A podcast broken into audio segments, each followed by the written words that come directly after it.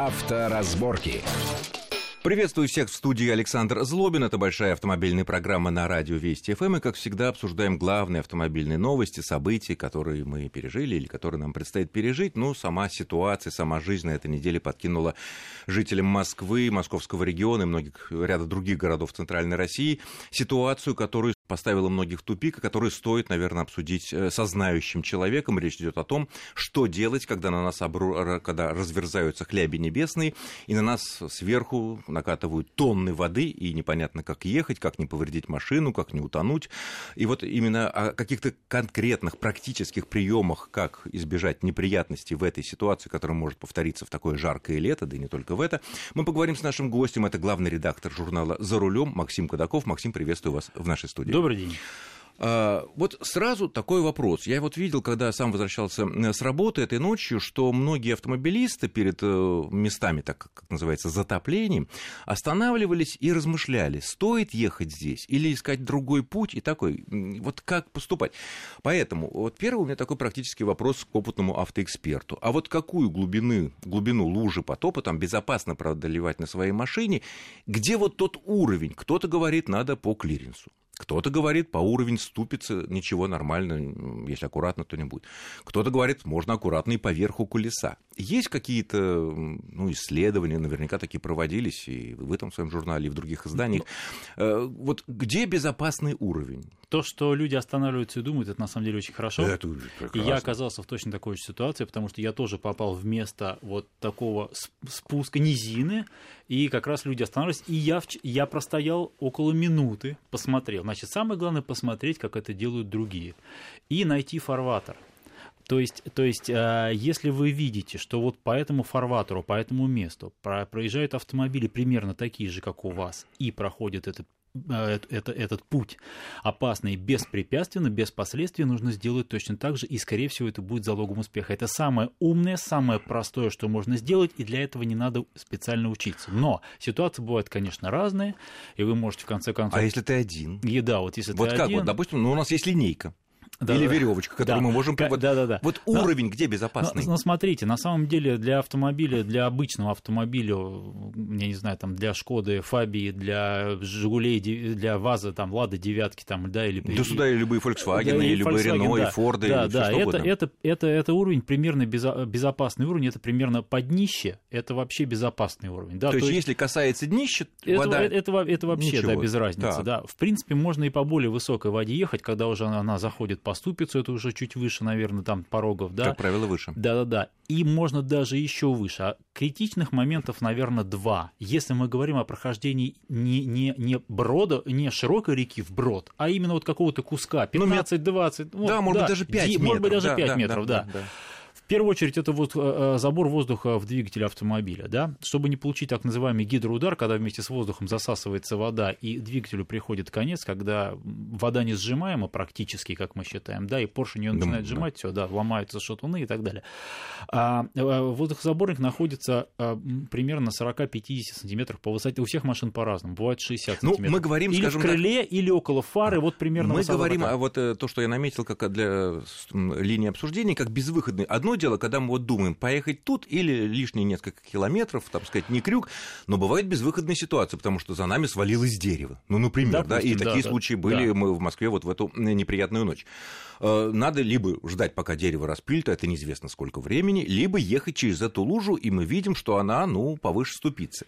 Так вот, а где вот этот критический забор воздуха обычно находится? Вот я и говорю, что патрубок забора воздуха находится либо в крыле автомобиля, либо около фары, за фарой, обычно, чаще всего. Да, и вот высота примерно где-то 50-60 сантиметров. То есть, если вы, допустим... От поверхности, от асфальта. Асфальта, да. То есть, если вы, условно говоря, в летней обуви, снимаете тапок, наступаете в воду, если вам выше колена, то это уже вопрос на подумать, сможете ли вы преодолеть или нет. Это если обычный легковой автомобиль. Если какой-нибудь Renault Duster, то, скорее всего, повыше. У меня есть опыт преодоления препятствий, когда Duster'у было колесо практически скрывалось в воде.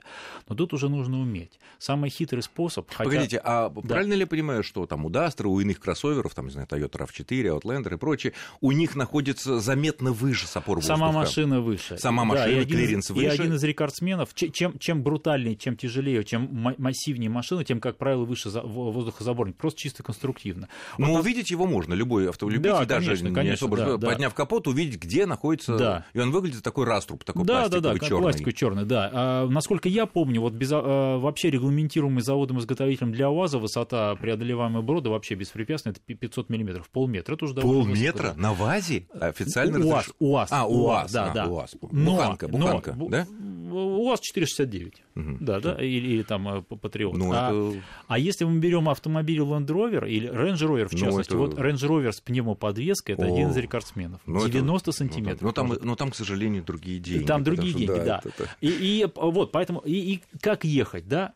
Вот какие-то приемы, хорошо. Вот мы посмотрели, как едут другие. Или померили палочкой или своими, собственно, босыми ногами, что вроде, похоже, проходит, так сказать, не выше уровня колеса, и вроде мы не зацепим воду в наш воздухозаборник, что действительно самое опасное, что может быть в этой ситуации. Поэтому едем... И решаем двигаться. Едем как? Вот как-то раньше говорилось, что надо ехать как можно более высокие обороты. Нет, чтобы, не дай бог, вода не попала в выхлопную трубу, которая всегда в этой ситуации окажется в воде. Нет, выхлопная труба здесь вообще ни при чем, потому что даже если она в воде, в этом ничего абсолютно страшного нет. Не затечет? Во всяком случае, если вы не будете глушить двигатель, переключать передачи, то есть мы едем на одной передаче, если это автомат, то вообще ничего не надо делать, на драйве едем, если это механик, включили первую передачу и поехали. Желательно ехать на ровном газу, не прибавлять резко газ и не отпускать газ, чтобы не было каких-то переходных моментов. Из-за которого вода может затечь дело даже, я думаю, что затекание воды в систему выпуска – это вообще последнее дело. Самое главное, помним о воздухозаборнике и помним о том, что у нас еще есть генератор, что у нас есть лопасть вентилятора. А на генератор, если попадет вода, сразу замкнется или смотря куда и сколько? Я думаю, что не замкнет, но то, что зальет генератор или электрику – это плохо. У нас есть еще и вентилятор охлаждения радиатора, который может воду разбрызгивать. Как вы понимаете. А они находятся все-таки и генератор в любой машине находится гораздо ниже, чем воздухозаборник. Практически. Конечно. То есть об этом тоже нужно помнить. Это, я говорю, тут масса нюансов. Если у вас, например, есть защита двигателей, а очень часто бывает, знаете, пластиковая защита, фартук просто стоит, и он довольно плотно прилегает. Вы, получаете, как на лыжи едете, он вас начинает волну гнать. У вас вот пространство сразу под ним, то есть выше него, оно в какое-то время еще практически без воды остается. Да? То есть мы и отталкиваем. Мы ее отталкиваем вперед. И вот самый крутой вариант, это когда водитель умеет гнать перед собой небольшую волну. Маленькую, да. Не такую большую, чтобы в случае чего она захлестнула вас. Но вот если получается волна, то именно под бампером, под автомобилем, чуть-чуть ниже. Это примерно скорость порядка 10 километров, наверное. Не быстрее. Я бы даже медленнее поехал. Я поехал 5-7, чуть-чуть быстрее, чем идет пешеход. Вот, или со скоростью пешехода. По крайней мере, вот последний раз я... Ориентируемся. Да, я проезжал так. Ну и, понятно, надо следить, чтобы не поймать волну от впереди едущего автомобиля, да, потому что там волна... Или сбоку идет, волна расходится, как от корабля, абсолютно и вот тут она тебя... Идеальный вариант, еще раз говорю, посмотреть, как это делают другие, дождаться, когда не будет никого, и по этому фарватеру проехать точно так же. Дождаться, пока волне не уляжется. Да, абсолютно. Я как раз попал, и у меня как раз была ситуация обратная, я чуть не попал в историю, потому что вода была высоко, практически по уровню разделительного барьера, там бордюр такой был, да, газон, как всегда у нас бывает, а навстречу шла грузовая машина, причем ходом. Навстречу. И вот через этот разделительный бордюр асфальтовый пошла волна, перехлестнула сюда, и я уже мысленно перекрестился, но как-то все-таки, видимо, уровень еще был недостаточно высокий, и меня просто пронесло. И о встречке, как ни странно, в этой ситуации надо думать. Естественно. Да. Даже если она, как вы сказали, разделена газоном. А уж что говорить о том, если встречка ничем не разделена, кроме нашей любимой двойной сплошной. Да, и самую большую опасность в этом случае представляет как раз либо бесшабашные парни на больших внедорожниках, которые, вот они копошатся, а мне-то все равно, либо на грузовиках. И волну вам нагонят. Нагонят легко, да. Понятно. А при какой скорости в этой ситуации возможно аквапланирование? Мы говорим уже не про глубокие лужи, где мы останавливаемся и чешем голову. Аквапланирование — это из другой истории. Но при сильных и даже не очень очень сильных дождях во многих колеях у нас появляется вода, ее просто видно. Да, да? Это, но это другая все-таки история. Да, но, это не связано с таким катаклизмом, но она тоже встречается еще даже более часто. И это при обычном дожде может быть. И наша беда в том, что у нас вот эти асфальтовые колеи, прогрызанные шипами за зиму, и в них стоит вода, и действительно на скорости уже свыше 70-80 км в час появляется вот этот эффект аквапланирования. Машина может подскользнуться. Да, машина всплывает. Это то же самое, как в водных лыжах. Если кто-то хотя бы видел, да, все видели, как это происходит. Можно на пятках ехать по воде, в принципе, да, теоретически. Без всяких лыж. Без всяких лыж, да. Вот, поэтому эффект точно такой же. Колеса начинают наезжать, условно говоря, на воду. Они не успевают ее продавливать и поднимаются. Самое ужасное в этой ситуации то, что как вы не будете крутить руль, фактически считаете, что вы на абсолютно голом льду.